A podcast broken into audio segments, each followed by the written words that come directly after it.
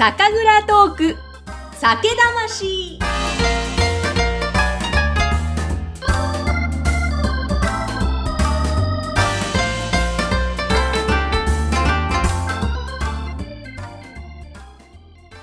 新年明けましておめでとうございます。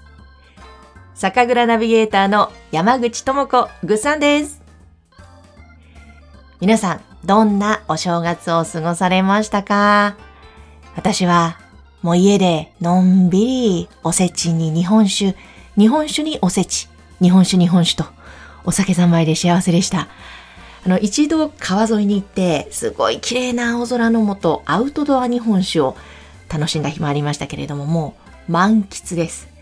のんびりしすぎて、通常営業に戻れないんじゃないかと思ってしまうぐらいのんびりしました。さあ、2021年がスタートしました。なんだかいろんなことはありますけれども、この1年、皆様にとって素晴らしい毎日でありますように願っています。そして、そんな毎日の中で、この酒魂の番組が、えー、少しでも皆様の生活の中であ楽しいな、面白いなと思っていただけるひとときになりますよう、え、配信を続けていきたいと思っています。さて、酒蔵トーク酒魂新年第1回目です。この番組では全国各地の酒蔵さんをゲストにお迎えしまして、その方の生き方、考え方、お酒作りへのこだわりなど伺っています。さあ、今回は神奈川県海西町の瀬戸酒造店です。海西町は箱根の手前あたり、新宿駅からは約1時間半ぐらいのところにあります。アジサイが有名な町でもあるんですね。ここに38年ぶりに自家醸造を復活させた蔵が瀬戸酒造店なんです。あの昨年様々な賞を受賞された話題の蔵でもあります。え今回も何度かに分けてお話をお届けしていきます。瀬戸酒造店代表取締役の森高信さんのお話です。どうぞお楽しみください。よろしくお願いいたします。はい、あの今瀬戸酒造店のこちら素敵なお庭でお話を伺ってるんですけれども、まずこちらあの私は今日小田急線のあの海星駅から来たんですが、まあ、降りた瞬間空気が美味しいなと思ってあと箱根の山々ですかねが周りに見えてすごく素敵な環境の中にありますよね。はいでこちらに来ましたらあの先ほど蔵の中とかもご案内していただいたんですけれども、はい、あのまあ、ちょっとそもそもその森さんとこちらの酒蔵との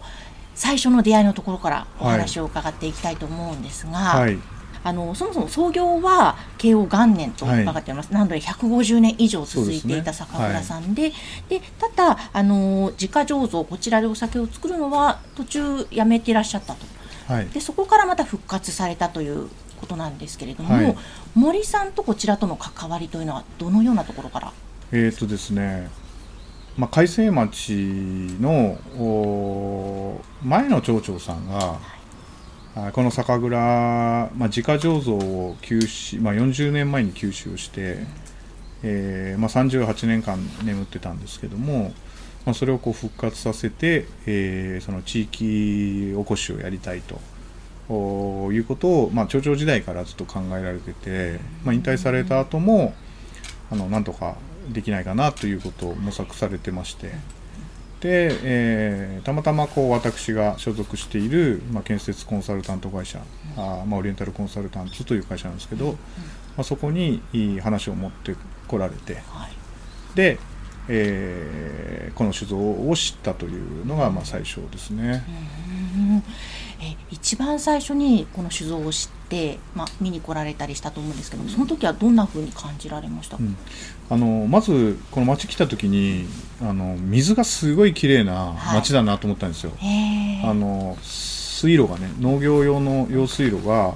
あの町中にこう張り巡らされてまして、でその水がですね結構量も多いし綺麗なんですよ、うん、でなんか空気感が透明だなっていうふうに感じたのが最初の第一印象で、うん、で、まあ、首都圏からも割と近いし、はい、まあ、箱根もすぐ隣だしね、うん、なかなか立地に恵まれたとこだなっていうふうに思ったっていうのが最初の印象ですね。はあ、確かにあのこの瀬戸酒造店さんの、まあ、今目の前もお庭にも水が流れてますがそこの脇のところにも、うん。で湧き水もうん。この蔵のうん。ところの中にもありますよね。すごく透明感がありますよね。そうなんですよ、うん。だからまあ空気と水の透明感がすごい印象的ですよね、うん。まあ、それがこの酒蔵の魅力なんだろうなっていう、まあ、それをいかにこう表現できるかががポイントだなっていうのは直感的に思った。へえ。でもそこからじゃあいざうん。復活へっていうところの道のりは結構いろんなことがあったんそうですね、ねあの最初はあの私が自らやるっていう話ではなくてええ。前の倉本さんがあー例えば補助金とかを入れて、うん。えー再生するっていうプロジェクトだったんですよね。ええ。だから僕はどちらかというとコンサルタントっていう立ち位置で、えーまあ、補助金をアレンジしたり、いいまあ、その支援をするっていう立場だったんですけど、はいおまあ、それがやっぱり前の倉本さんも、おまあ、ご高齢でもあったしお子さんも酒蔵を継ぐ気はあんまりないっていうことで、まあ、仮にそのお復活したところで、えー継続は難しいよねとか、まあ、販路もその時点でほとんどなかったもんですから、えあーまあ、難しいんじゃないかっていうことで、えーもうその補助金事業はえー中止になったんですよね。んで、まあ、そこのお企画を考えている段階で私自身がもう結構この事業に対して面白いと思ってきてて、はい。で、まあ、立地もいいしで日本酒も、まああの今から5 6, 6年ぐらい前の話ですけどね、ええ。もうオリンピックが開催されることが決まって、和食がす世界遺産化されて、で日本酒がちょっとこうブームになってきてる状況だったんで、はいこれはもしかしたらいけるんじゃないかって思ってたので、まあ、すごく惜しいなとうん。これをやめるのが。じゃあ仮に僕があのやるとしたらどうしますかって聞いてみたら、あーまあ、どうぞご自由にっていうはい。ふうにおっしゃったので、えまあ、そこからあのじゃあ私があー私の親会社の方で事業参画をする企画にい変えて。で、えー始めたというところですね。はい、えその企画書を出していって、なんか何年もかけてっていう話を以前お会いした時に聞いたんですけれども、どどのぐらいかけてまあえっと、月に1回あのお事業報告の、まあ、私、新規事業を作るセクションの担当してたんですけど、まああのオリエンタルコンサルタンツがやる事業新規事業をお毎月報告をして、ええー承認受けて事業化するっていうのをこうやってたんですけど、はい。まあ、あの会会議に出すこと20回、まあ、はい、丸2年ぐらいですよね。うん。あのダメだダメだと言われ続けてで毎回その酒蔵あネタが入ってるもんですから、うんまだこれやってんのって言われながらはい。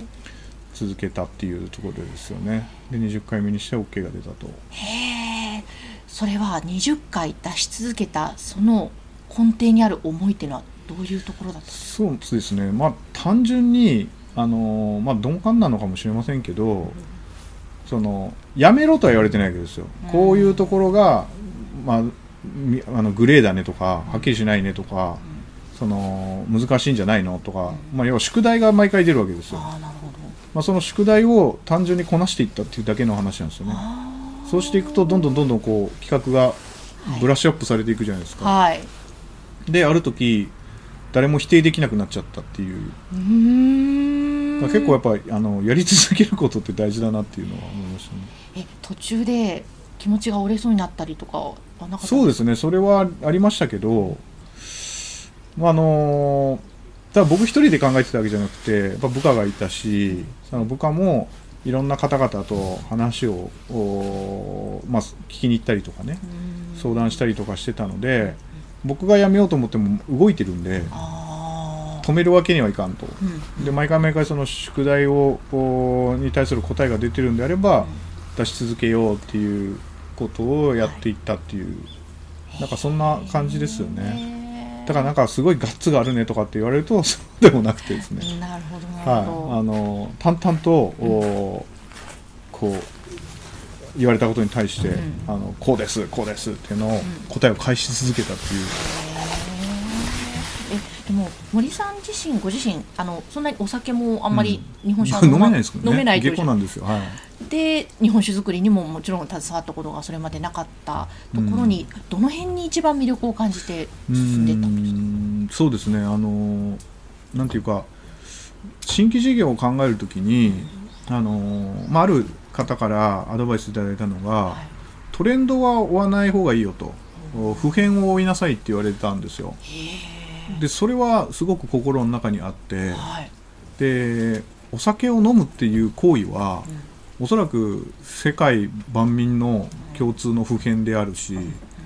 まあ、食事をするおお酒を飲むっていうのは多分未来永劫なくならないだろうと。でその中で日本において日本酒っていうのは、まあ、これもまた一番歴史が古いもので、えー普遍なものじゃだろうということでその日本酒全体がダメになるっていう未来は多分起こらないと。でじゃあその中で瀬戸酒造が成功する道があるかないかっていうとまああるだろうと、うん。まあ、そこのか過程はもうフィックスしたんですよね。あとはその答えを僕が見つけられるかどうかだけですよね。その答えがない中であの当たりがあるかどうかわからないけど、うん。くじを引き続けるっていうのはすごくあの心が疲れるんですけど、はい。必ず当たりがあるなら、うん。当たるまで引けばいいわけじゃないですか、そこのこう確信はありましたね。えーその確信っていうのはどういうところで？うんまあやっぱりその普遍だっていうところですよね。日本酒全体としては、やっぱりその、ね、今だと荒政さんとかね、はい、まあ、ちょっと前の14代さん今でもナンバーワンの位置にいらっしゃいますけど、うん。あのまあ、そういう大倉さんがあのあるわけですから、えーえその瀬戸酒造がそうならないっていう可能性はこうないわけですよね、ーうんええ。ななるかもしれないわけじゃないですか。はい、必ず、どこの蔵にもそれはチャンスがある、うん。だからあー答えがないわけじゃないっていう。そこの確信はありましたね。えーそれで、まあ、20回企画書出して通って、もう最後はあいいねってみんなうん。満場一致だった感じなんですか、満場一致っていうか 誰もダメだと言えなくなっちゃったっていうことですよもうでもそね。こまでしっかり固まっていった、ブラッシュアップされていったってことですよね。であのうまくいくなんてあのことはないわけですよ。確証はないわけですよ。う。ん。でもうこういうリスクがあるからやめなさいっていうことをこう言えなくなっちゃったっていう、まあ、役員がね。うん。そういうことだったんですよね。はえーじゃあ、まあ、そこから動き始めて、いうん。でこちらが2018年。そうです。2017年のお4月ですかね、うん。はい、に私が社長の。はい。でお酒造りが始まって。てで、え1年目はやっぱ工事をやってたのでえ醸造開始したのが2018年ですね。ーなるほど、はい。なるほど、まあ、でもそこまで当時さんを見つけるのがなんかいろいろと大変だったと伺っていたので、ちょっと次回そのあたりのお話も含めてはい。またはい伺いたいと思います、よろしくお願いします、はよろしくお願いします。さて、瀬戸酒造店、森高信さんのお話でした。あのこの時お話を伺ったのが瀬戸酒造店のお庭だったんですけれども、そこで角打ちも楽しめるんですよ。すごく素敵な日本庭園で、えそして縁側のようなところで座ってお話を聞いたんです。空気も美味しくて、周りも箱根の山々に囲まれた素敵な環境の中、えーぜひこの蔵に行っていただきますとお酒も買えますし、この素敵なお庭でお酒、そしておつまみもちょっと楽しめるようなので、ぜひ足も運んでみてください。そして今回、写真家ももさんも一緒に取材に行ってくれました。その写真は私のインスタグラムの方にもアップしていきます。えそしてこの瀬戸酒造店さん、お酒の銘柄の名前がとってもまた素敵なんですよ。月が綺麗ですね、とか、いざ、カクカクしかじか。こういったネーミングにも込められた思いなども後々伺っていきます。えどうぞ次回も楽しみにしていてください。えそして、瀬戸酒造店さんのホームページや、えまた私のインスタグラム、そして LINE 公式アカウントなどの URL 説明欄のところに貼っておきます。えぜひ LINE 公式アカウントからは皆様からのご感想もお待ちしています。また、イベント情報なども先行でお届けしています。今年、もう間もなく締め切りですが、1月の16日とそして2月の5日には酒蔵さんをゲストにお迎えしてのオンラインイベントをやります。ぜひ皆様のご参加お待ちしています。それではまた。